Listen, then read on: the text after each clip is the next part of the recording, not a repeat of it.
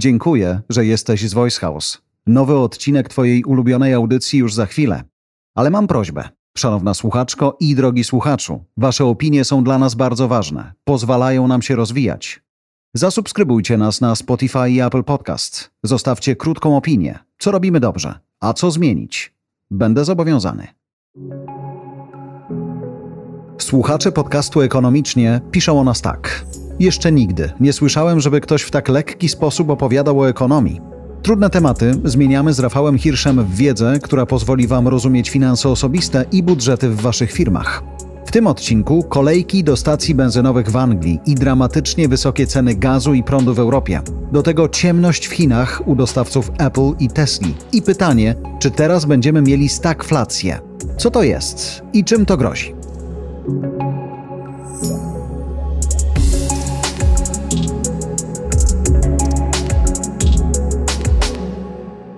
Nie było jeszcze, szanowny panie Rafale, prostszego nagrania, tak mi się przynajmniej wydaje, na jego początku. Kiedy ceny gazu są takie, jakie są, kiedy ceny ropy są takie, jakie są, niestety nie możemy gadać na razie o niczym innym. I ceny energii. No, czyli prądu. Ceny węgla, yy, ceny CO2. Właściwie wszystkiego ceny oszalały. Są tak wysokie? Ostatnio, tak. A co się stało i kto jest temu winny, krótko mówiąc? Rekordy. I to jest niesamowita, niesamowite rzeczy się dzieją. Naprawdę takie nie do nie do pomyślenia właściwie, jeszcze miesiąc temu. Tak, no nie, ale z cenami ropy to my byliśmy, bo teraz... No ropa ro, tak, ropa ro, czasami rozkładamy sobie na drożeć, czynniki pierwsze. Gaz... Natomiast, natomiast mamy na całego kryzys gazowy właściwie w całej Europie, który zamienia się w kryzys energetyczny. Ten kryzys energetyczny wygląda dość podobnie także w tej chwili już w Chinach i w Stanach Zjednoczonych, natomiast no, Europa nas najbardziej interesuje, prawda? Co się stało z tym gazem? No, jak to zwykle bywa, cena czegoś idzie w górę, kiedy popyt jest wyższy od podaży, a popyt jest wyższy od podaży wtedy, kiedy albo popyt rośnie, albo podaż spada, albo jedno z drugim. I tutaj mamy sytuację, w której mamy jedno z drugim. Mamy absolutnie fatalną kombinację, ponieważ z jednej strony ten popyt tak bardzo wyskoczył w górę po pandemii, koronawirusa. Tak właściwie wszystkie dziwne rzeczy, które dzieją się na świecie e, w ostatnich miesiącach są przez pandemię. Bardzo dobrze, jest na kogo zwalić. Tak. Jesteśmy bliżej domu. Ale zobacz, o ile... Ale wiesz dlaczego przez pandemię? Dlatego, że jak przyszła pandemia i przyszła recesja, mhm. to się okazało, że świat nie potrzebuje tyle gazu. Bo gaz jest wykorzystywany w dużym stopniu w przemyśle. W związku z tym y, przemysł działał na pół gwizdka, no bo była recesja, nie potrzebował, to zużycie spadło, więc potrzebowaliśmy mniej gazu. A tutaj istotny jest też kalendarz kalendarz, ponieważ ta recesja była mniej więcej w połowie ubiegłego roku, czyli w lecie, mhm. jak zbliżaliśmy się do zimy. A rynek gazu ma to do siebie, że przed zimą uzupełniamy zapasy, żeby mieć tego gazu dużo na zimę bo najwięcej go zużywamy w zimie. I w związku z tym, że była recesja, to się okazało, że nie będzie potrzeba aż tak dużo tego gazu na zimę również, bo w zimie dalej będzie recesja, bo będzie dalej problem z koronawirusem.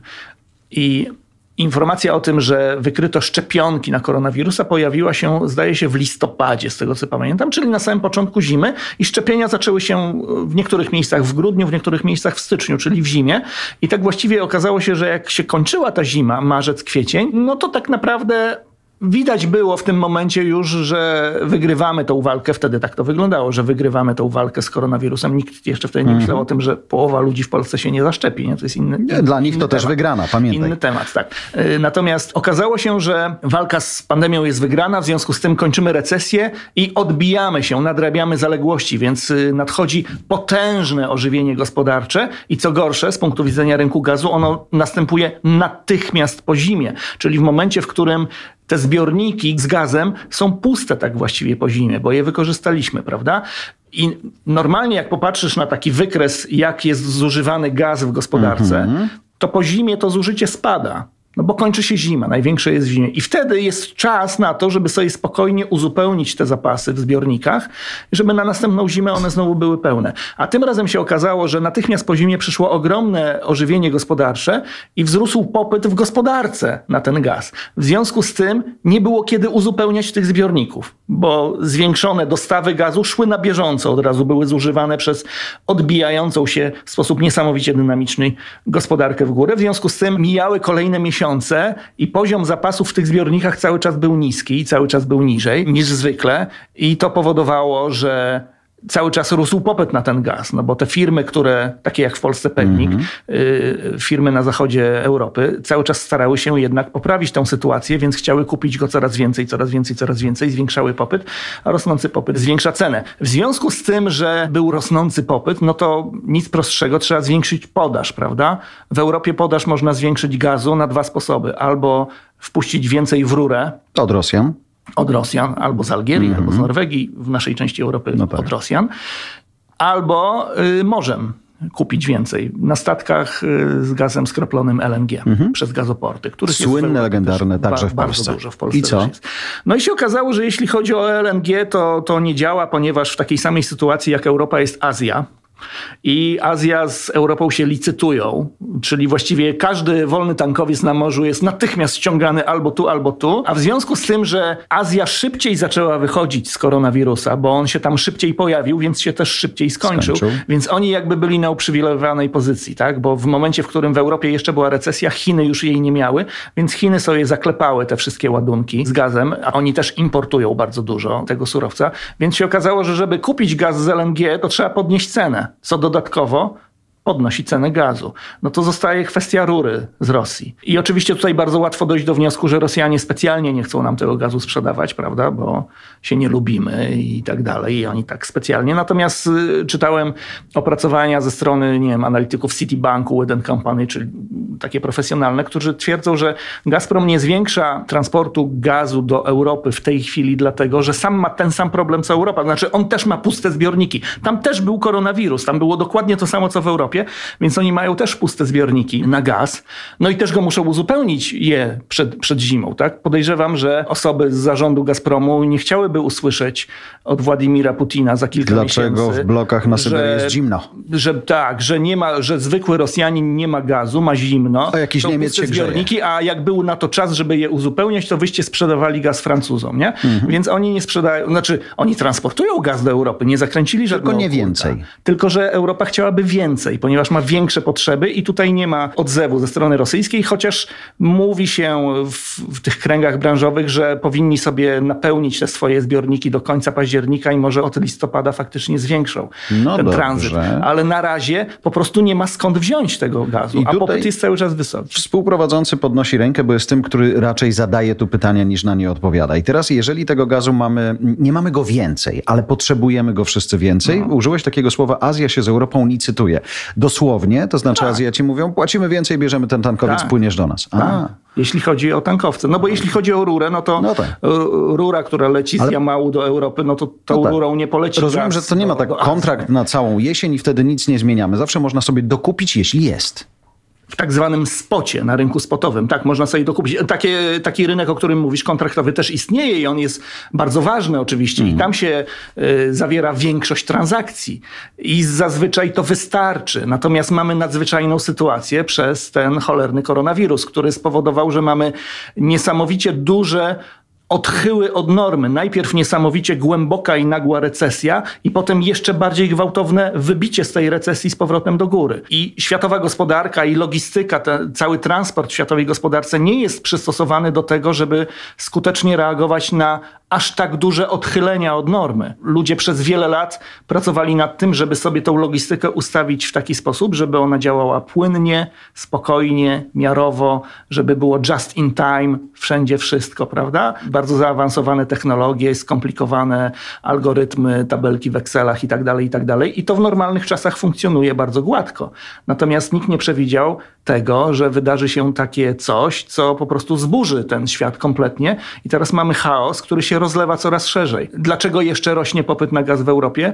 Dlatego, że okazało się, że jest problem z produkcją energii elektrycznej, ponieważ to jest dość fatalny zbieg okoliczności, ale na to wszystko, o czym mówiłem przed chwilą, nałożyło się jeszcze to, że w lecie przestało wiać. Znaczy wiało mniej niż zwykle w Europie Zachodniej, która to Europa Zachodnia zdążyła się już mhm. w dość dużym stopniu przestawić na no odnawialne źródła energii. Ale słońce było. Słońce było, tak, ale wiatru było mniej i się okazało, że troszeczkę brakuje. I też w normalnej sytuacji pewnie poradzilibyśmy sobie bez większych y, jakichś takich wyskoków i sensacji, ale trzeba wziąć pod uwagę, że mieliśmy niesamowite ożywienie gospodarcze. Tak? PKB w drugim kwartale rosło o kilkanaście procent No rok tak, do roku, więc ten podskok był duży, więc popyt na energię też bardzo mocno Tylko urósł. dopytam, szanowny Rafale, jeżeli gazu możemy sobie dokupić, czy z prądem jest tak samo, że możemy go sobie dokupić, czy jego można wyprodukować na zaś i on sobie gdzieś czeka na chętnego, który ma kasę i zapłaci jak mu No braknie? właśnie z prądem jest jeszcze gorzej niż z gazem, bo na gaz to masz zbiornik. No. On jest wprawdzie wtedy, te, w, tym, w tym momencie jest pusty i trzeba go zapełnić, ale jak go zapełnisz, to go masz.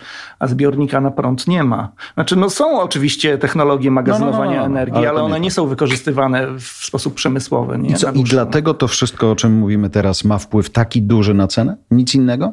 No tak, no bo wiesz, jak się okazało, że jest mniej energii z wiatru, to trzeba to czymś uzupełnić. Więc czym możesz to uzupełnić? Nie zwiększysz produkcji energii w sposób szybki z atomu, tam gdzie są elektrownie atomowe, no bo to są wieloletnie inwestycje. Więc możesz zwiększyć tą produkcję albo z elektrowni gazowych, albo węglowych. Więc początkowo się wydawało, że gaz jest tańszy, więc zaczęto zwiększać produkcję w elektrowniach gazowych, co dodatkowo podnosiło popyt na gaz i to, to jest kolejny czynnik, który podnosi ceny gazu wszędzie. No tak, Potem się okazało, że gaz już jest droższy niż węgiel, więc zaczął drożeć węgiel i zaczęto odnawiać elektrownie węglowe, które w niektórych miejscach I widzisz? były pozamykane. I teraz nagle ten się okazało, Turów że już ten tak nie boli. Wygrywamy, tak? Po prostu mieliśmy rację przez cały czas. Nie trzeba było... No, wiesz, Czechów nie się- obsługujemy.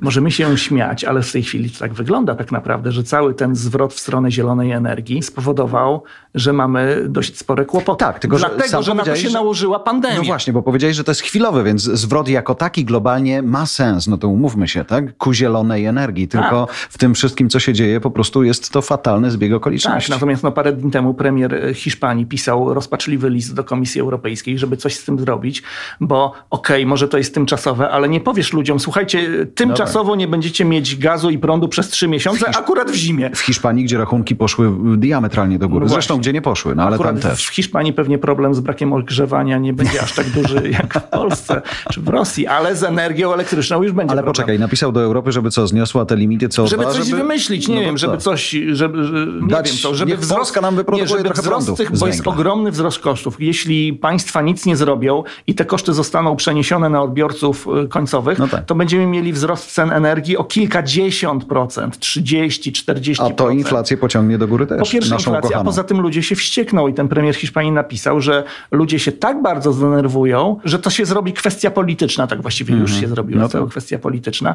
I efekt będzie taki, że wyrzucą na śmietnik wszystkie te właśnie projekty zielonej transformacji i tak dalej, ponieważ okej, można tłumaczyć ludziom, że to troszeczkę będzie nas kosztować, ale nie aż tyle. I nie tak nagle, tak? No, bez przesady, więc alternatywa jest taka, żeby część tych kosztów, większość, a może nawet całość, nie wiem, wzięło na siebie państwo, czyli kolejny raz, żeby włożyć to w budżet, a nie zostawiać Poczekaj, na plecach ale y, to są- elektoratu. Są kraje, które mogą coś wziąć w budżet, ale w Polsce wzięliśmy już w budżet tyle, że my już nie No to mamy jest gdzie. właśnie no. pech, że to jest kolejne obciążenie rok po pandemii, która sama w sobie była już potężnym obciążeniem i spowodowała znaczące zwiększenie wydatków. Ale wziąć w budżet to, znaczy... Też, to też pokazuje... Bo Europa jest w stanie te wszystkie cholerne progi ostrożnościowe poprzesuwać, tak żeby, nie wiem, taka Polska mogła się bardziej zadłużyć. Progi taka Hisz- ostrożnościowe, nie? jeśli chodzi o zadłużenie, No, są tak, to zawieszone. zawieszone. A, nie ma ich, w ogóle. Nie ma ich w A, Europie okej. w tej chwili, nie Dobra. będzie jeszcze ich w przyszłym roku. Wracają w 2023. Wszystko jedno, czyli jest co robić. No można się zadłużać na potęgę generalnie, tak? Tak, tylko wiesz, ta, cała ta sytuacja pokazuje, że jak rok temu był ten pierwszy atak koronawirusa i było zagrożenie, że w ogóle będzie recesja, wzrost bezrobocia, firmy będą tracić płynność i bankrutować, Mhm. to nagle się okazało, że trzeba dosypać pieniędzy i dosypywanie pieniędzy jest bardzo proste, ponieważ pieniądz możesz dodrukować. Tak, mówiliśmy o Jak tym. zwał, tak zwał. Możesz do... Wyjąć z bankomatu. gazu nie dodrukujesz. No Prądu tak, nie dodrukujesz. to prawda. Kierowców ciężarówek w Wielkiej Brytanii nie dodrukujesz. Tam jest jeszcze jeden problem dodatkowy, że tam nie ma kto dowozić paliwa na stacje benzynowe. Pozamykali stacje benzynowe. Więc są cuda na kiju po prostu w tej chwili. To, co się dzieje, naprawdę szczęka opada i to się wszystko dzieje jednocześnie, to wygląda jak apokalipsa po prostu. No, patrząc się po... sypie cały globalny system, właściwie teraz to już nawet energetyczny. No, w Chinach zaczęli wyłączać y, prąd y, przedsiębiorstwom, żeby ludzie mieli prąd w domu. Czyli stoją przed wyborem albo wyłączymy ludziom, albo wyłączymy firmom i wyłączają firmom. Tak? Były komunikaty o tym, że główni dostawcy i firmy, w których są produkowane iPhony stoją w tej Mhm. chwili, bo nie mają prądu. Albo jakieś części do Tesla. A, czyli to dlatego. Rozumiem, bo ja przeczytałem nagłówek właśnie, że ten producent samochodów i ten producent telefonów, ich partnerzy w Chinach wstrzymują produkcję, ale myślałem, że znowu, nie wiem, strajk, bo pensja i tak dalej. Nie, tam nie ma prądu. prąd. Tam nie ma prądu Koszty. po prostu. Akurat struktura No, to teraz w Chinach jest taka, że większość tego prądu tam pochodzi z węgla. Oni nie mają węgla.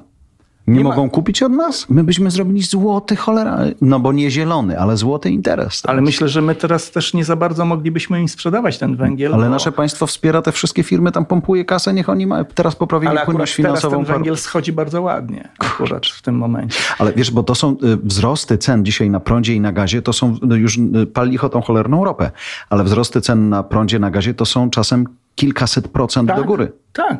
I to nie tylko dla B2B, czyli firm, ale też dla ludzi indywidualnych. Płacą No, tyle, między, że hej. między odbiorcami końcowymi, gospodarstwami domowymi, a rynkiem hurtowym jest jeszcze URE, Urząd tak. Regulacji Energetyki, który może łagodzić, ale nie zahamuje tych wzrostów. No czemu on Także- może łagodzić? Co, weźmie na siebie część kosztów, czy co? Czy on musi ustalić jakąś cenę? Nie, nie, on nie pozwoli po prostu firmom przerzucić tych kosztów, A. więc to będzie oznaczać zmniejszenie rentowności tych producentów, ale też nie może udusić tych producentów, bo nie może doprowadzić do tego, że firmy produkujące energię zbankrutują, Mhm. no bo to będzie jeszcze gorzej, bo wtedy w ogóle nie będzie tego prądu. Tylko z drugiej strony myślę One sobie tak, też muszą zachowywać jakąś tam elementarną rentowność. rozkładając ten łańcuszek na czynniki pierwsze, my tu sobie, znaczy przynajmniej ja, heheszkowaliśmy, że będzie specjalna kampania informacyjna, że Polacy się dowiedzą, dlaczego prąd drożeje. Ja to traktowałem z dystansem, natomiast y, taki nasz podcast może być elementem tej kampanii, prawda? No. Drożeje, Tylko, dlatego że tak się zmieniły- złożył Zmieniły świat. się powody, ponieważ y, akurat energia elektryczna drożała od dłuższego czasu, dlatego że Mm. Węgiel, y, kary ze tak względu dalej. na politykę klimatyczną Unii y, w górę szły koszty CO2, Mhm. prawda? które są związane z tym, że produkujemy energię głównie z węgla. Akurat my mamy taki miks, że to jest głównie z węgla i te drożejące CO2 ma nas motywować do tego, zachęcać, żebyśmy jak najszybciej szli w stronę energii Mhm. odnawialnej. Natomiast akurat w ostatnich miesiącach zdarzyło się tak, że w Europie zawiodła energia odnawialna właśnie, która spowodowała bardzo szybki i wysoki wzrost popytu na gaz, a wzrost popytu na gaz spowodował wzrost popytu na węgiel, a teraz z kolei popyt na węgiel, w związku z tym, że już gaz jest super drogi i węgiel jest super drogi, to y, są, pojawiają się też pomysły, że może będziemy produkować ciepło z ropy albo z oleju opałowego i zaczyna drożeć ropa. To jest wszystko, to, to są części tego samego łańcucha. I to jeszcze tego łańcucha, że jeżeli tak jak mówisz, nie było aż tyle wietrznych dni, żeby sobie ta Europa na tych wiatrakach zrobiła trochę tego prądu, no to też może mieć związek z klimatem, przez który właśnie to wszystko się zadziewa i dlatego staramy się ograniczyć ten cholerny węgiel i skręcać w No stronę tak, i na zielonego. samym Masz- początku też masz wydarzenie de facto klimatyczne, ponieważ wszystko zaczęło się od tego, że była super mroźna zima. Nie powiedziałem tego, tak? Bo y, mówiłem o tym, że zmniejszono wydobycie gazu rok temu, bo była recesja i się nie spodziewano, że tak szybko Mhm. się ta recesja skończy, więc najpierw był ten dołek, a potem jeszcze się zdarzyła super mroźna i super długa zima, która wyczyściła te zapasy gazu w tych zbiornikach praktycznie do zera i tak bardzo, że do dzisiaj y, nikt nie zdążył tych zapasów uzupełnić, ponieważ y, rośnie popyt tak szybko na rynku, że cały ten gaz jest zużywany na bieżąco. A i tak trzeba zamykać. W Europie poza, są pozamykane największe zakłady chemiczne, producenci nawozów azotowych. Słyszałem też o amoniaku. firmach, które robią farby, że nie ma różnych żywic, które są im potrzebne. Tak. Coraz więcej firm przeróżnych, gigantycznych stoi. BASF niemiecki zamknął dwa chemiczne. największe zakłady, jeden w Belgii, jeden y, w Niemczech. I to najbardziej, że tak powiem, gazożerna branża to jest produkcja nawozów, które z kolei są wykorzystywane w rolnictwie. Więc jak jest wstrzymywana teraz produkcja nawozów, no to za chwilę te nawozy zaczną Tak, ale jak one zaczną drożeć, to żarcie zacznie To drożeć. wzrośnie koszt produkcji I inflacja zacznie drożeć. I wrócimy to do tak, naszego i to trzeciego odcinka I to inflacji. się, tak, i to się wszystko napędza nawzajem i to się zapętliło wszystko. To jest absolutny obłęd, coś niesamowitego. Tylko z drugiej strony... Nikt absolutnie tego nie przewidywał. Aż takich wzrostów, bo ostatnio tu mówiłem Rafałowi, zanim włączyliśmy mikrofony, że spotkałem się z jednym z przedsiębiorców, świetnie sobie radził w pandemii, jak wszystkie firmy meblarskie i on mówi, że no dobra, mam podwyżkę cen gazu, jak czujesz o ile? Ja rzucam kwotę tam 300%, on mówi no może nie aż tak, 220, ale jesteś pierwszym, który w ogóle powiedział, że to jest aż tak dużo. No, no i dla nich w skali roku jakoś to ogarną, ale to jest pół miliona więcej w skali roku za gaz, żeby w ogóle ta fabryka działała i robiła swoje.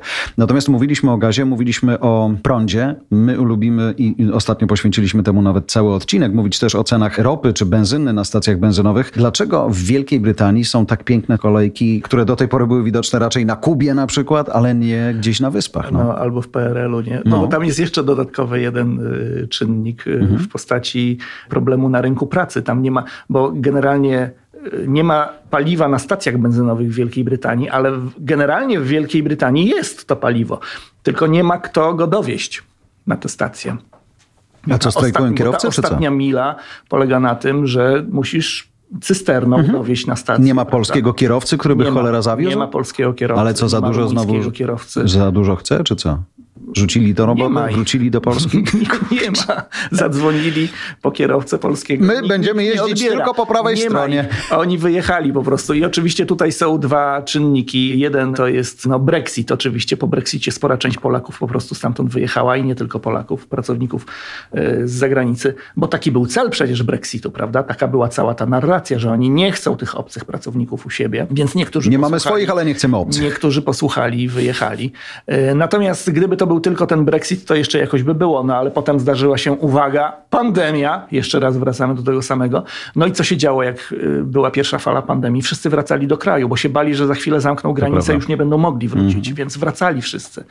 Y, więc to jeszcze dodatkowo spotęgowało ten odpływ pracowników zagranicznych z Wielkiej Brytanii i oni nie wrócili do tej pory. I tam jest ogromny deficyt pracowników w tej branży. W innych branżach też, ale w innych branżach to nie wywołuje aż takiego kryzysu. A tu się okazało, że tam podobno z tego, co czytałem, około 100 tysięcy. Brakuje kierowców, 100 tysięcy. Zawsze chciałem być młodym chłopakiem, który umie jeździć tirem. Może to jest kuźniar moment dla ciebie. No? No wciąż jesteśmy. Po lewej stronie, dokładnie. No, staram się przynajmniej. Natomiast myślę sobie o, w kontekście tego, tego meblarskiego wątku, że byliśmy przygotowani i chyba już każdy, kto nie tylko marzył o samochodzie, ale słyszał, że panie, może pan se kupić, ale my nie powiemy, kiedy ten nowy samochód do pana dojedzie, bo no. jest kryzys na rynku półprzewodników. Dzisiaj no. tak naprawdę na każdym rynku producenckim tak. jest coś, czegoś tak. brakuje. Tak, i właściwie co chwila jest coś nowego i nie jesteś w stanie przewidzieć, co się rozwali za mhm. tydzień. Naprawdę, tak jak mówiłem wcześniej, to zaczyna zaczyna wyglądać jak gospodarcza apokalipsa. To się rozsypuje na naszych oczach, te wszystkie łańcuchy logistyczne. Po prostu... Wiesz co fajnego jeszcze właśnie, bo a propos tych logistycznych łańcuchów i pewnej lekcji, którą firmy odrabiają. I tu niech to będzie pierwszy odcinek, w którym ja też trochę więcej powiem, ale to będzie cytat raczej z tego przedsiębiorcy. On mówi, my w firmie musieliśmy pójść po rozum do głowy i skoro tak, nie mamy kartonu, nie mamy tego, tamtego, musieliśmy zacząć wymyślać, skąd my możemy to mieć. Na przykład zawozimy meble do kogoś do domu, wnosimy je i odbieramy te kartony, one wracają wracają do fabryki, sami je recyklingujemy. Musieliśmy pomyśleć, co zrobić, żeby mieć tam więcej takich czy innych rzeczy, żeby właśnie nie rozbijać się na łańcuch dostaw od obcych, tylko coraz więcej rzeczy mieć in-house. Fajne. No tak, tak. Trudno, nie, no, do jakiegoś tam stopnia jesteś w stanie temu zaradzić. No tak. Zwłaszcza jak jesteś przedsiębiorcą, który funkcjonuje w kraju, który przyzwyczaja cię do tego, że co chwila musisz rozwiązywać jakieś niespodziewane zagadki mm. i problemy, o których wcześniej nie wiedziałeś, prawda? Natomiast pewnie nie wszyscy to potrafią i nie wszystkie problemy niestety w ten sposób da się rozwiązać. Hmm. Więc y, wygląda to dość okropnie i no, tak jak mówiłem, jak jest problem finansowy w gospodarce, to pieniądze zawsze możesz dodrukować, będziesz się martwił później, czy tam dług jest za wysoki, inflacja i tak dalej, ale możesz to zrobić z dnia na dzień. Wchodzi bank centralny, rozwiązuje problem i go nie ma. A tutaj, no kurczę, nie dodrukujesz gazu. I w związku z tym nie ma właściwie dobrej koncepcji, co z tym teraz zrobić. Znaczy, nikt nie ma pomysłu, mhm. jak z tego wyjść. I wszyscy po prostu się patrzą, jak to się rozsypuje. I wszyscy są bezradni. No ale zakładam, że już nie tylko dzięki naszemu podcastowi, ale w ogóle będzie widać, że jeżeli ktoś płaci 300% więcej za prąd czy gaz dla swojej firmy, to gdzieś musi przerzucić ten koszt. Więc mhm. pewnie wszystkie rzeczy, które my kupujemy, będą droższe. No to, to nie obniży inflacji w jakimś tam krótszym czy dłuższym terminie. Dwa, że będziemy mieli mniej pieniędzy w portfelach, to jest jedno. Dwa, że sami w domu będziemy musieli zapłacić więcej za ten gaz czy prąd. Na stacji benzynowej będziemy musieli zapłacić więcej, więc generalnie będzie to w tą stronę szło i rozumiem, że nie ma żadnych znaków na horyzoncie, które by sugerowały, że to jest chwilowe, tak? Że to potrwa do końca no roku jeśli, i spokój. Jeśli chodzi o kwestie energetyczne, mm. no to oczywiście zawsze jest nadzieja, że po zimie się uspokoi, no bo no zapotrzebowanie spokój, no, na energię, jak jest cieplej, maleje. 4 miesiące, no. Więc, jak nie więcej. to jest kwestia, kwestia zimy. Natomiast jeśli chodzi o inne problemy tego typu, to wiesz, no to jest, można powiedzieć, bardzo poważny problem, że wzrośnie cena, ale z drugiej strony to jest pół biedy, jeśli tylko wzrośnie cena, bo często problemem jest to, że po prostu nie ma. Nie, że drożeje, tylko że w ogóle nie ma. Tak jak z tymi półprzewodnikami do samochodów. Tak? Mhm. To podejrzewam, że producenci samochodów są w stanie zapłacić każdą cenę w tej chwili, ale nie ma, po prostu nie ma skąd wziąć, bo y, firmy, które mają to produkować, produkują tego za mało albo wcale, bo właśnie im w Chinach wyłączyli prąd. No ale dobrze, no to rozumiem, że samochodu może nie być, ale bez telefonu, panie, jak się obejść, jak zapowiadają nowe modele? Skoro Chińczycy przestają pracować i produkować. Bitcoina nawet nie będzie, on z prądu jest robiony. Niczego nie I będzie, ale będzie rzecz, którą Rafał w takim mailu legendarnym już dla mnie, kiedy przygotowuje się i mnie na audycję, napisał hasło stagflacja i to wyboldował to właściwie i wykapslokował. No tak, Co to, bo jest? To jest? Bo to jest takie hasło. Stagflacja to jest połączenie stagnacji i inflacji. Czy, bo zwykle jest tak, że ceny rosną, jak jest wzrost gospodarczy. Mamy ożywienie, wszyscy coraz więcej zarabiają, wszyscy są zadowoleni, myślą, że tak będzie już przez cały czas, więc odważniej wydają pieniądze w sklepach. Jak więcej wydajemy pieniędzy w sklepach, to ceny mogą rosnąć wtedy jest inflacja. Inflacja idzie w parze z ożywieniem gospodarczym. Natomiast jak jest recesja i kryzys, ludzie tracą pracę, zwalnia się ich z firm, no to boją się, zaczynają oszczędzać, wydają mniej w sklepach. Jak wydają mniej, no to ten popyt siada i wtedy czasami nawet jest deflacja, a na pewno nie ma inflacji wysokiej. Mhm. Tak, to są normalne sytuacje w gospodarce, prawda? Recesyjna i inflacyjna. Jest albo recesja, albo rozwój y, i wtedy jest też wyższa inflacja. A stagflacja to bierzesz z jednego scenariusza to, co złe i z drugiego scenariusza bierzesz to, co złe i to łączysz. Czyli nie ma wcale wzrostu gospodarczego, nie ma ożywienia, ale i tak jest inflacja. Ponieważ ta inflacja nie jest ciągnięta popytem, tym, że ludzie mają coraz więcej pieniędzy, tylko bierze się z tego, co mamy teraz właśnie na świecie, czyli rosnące ceny. ograniczeń, no tak, e, mhm. ale te no, ale one ceny z są z tego, że tak. wynikają z ograniczeń podażowych, jak to się mówi, czyli z tego, że są jakieś zakłócenia, które nie pozwalają firmom produkować tego wszystkiego tyle, ile powinny produkować, ponieważ tu nie ma prądu, tutaj jest korek w porcie, Tutaj e, się okazuje, że są procedury związane z COVID-em na lotniskach, więc ta przepustowość jest mniejsza niż zwykle. Tworzą się zatory, wąskie gardła wszędzie i to wszystko się zatyka po prostu i działa wolniej niż zwykle. I czas tutaj działa na niekorzyść, bo im dłużej to trwa, tym bardziej się to zatyka. I zbliżamy się do momentu, kiedy wszystko się już dokumentnie zatka. I wtedy ani nie będzie wzrostu gospodarczego, bo te firmy przestaną funkcjonować po prostu, a z drugiej strony wszystko podrożeje, więc będzie wysoka inflacja, więc będzie klasyczna stagflacja, jak z podręcznika. Szlak. No, generalnie co, co dobrze. Jest generalnie bo... fatalnym scenariuszem, fatalnym. To prawda, dla nas dobrym, bo mielibyśmy o czym mówić, ale ja bym chciał oszczędzić prąd, więc zakończmy ten odcinek już i przejdziemy za chwilę do kolejnego. Do usłyszenia. Dziękuję za Twoją uwagę. Oceń tę naszą rozmowę. Twoja opinia zostawiona na Apple Podcast pozwala usłyszeć tę audycję większej grupie ludzi. Daj nam 5 gwiazdek i skomentuj, to pomaga się rozwijać. Wykorzystaj także nowość na Spotify. Odpowiedz na stawiane przez nas pytanie. Zasubskrybuj także inne podcasty od Voice House. Znajdziesz je na każdej platformie podcastowej, w każdym kanale social mediowym. Zapraszam też na stronę Voice House po więcej dobrej treści.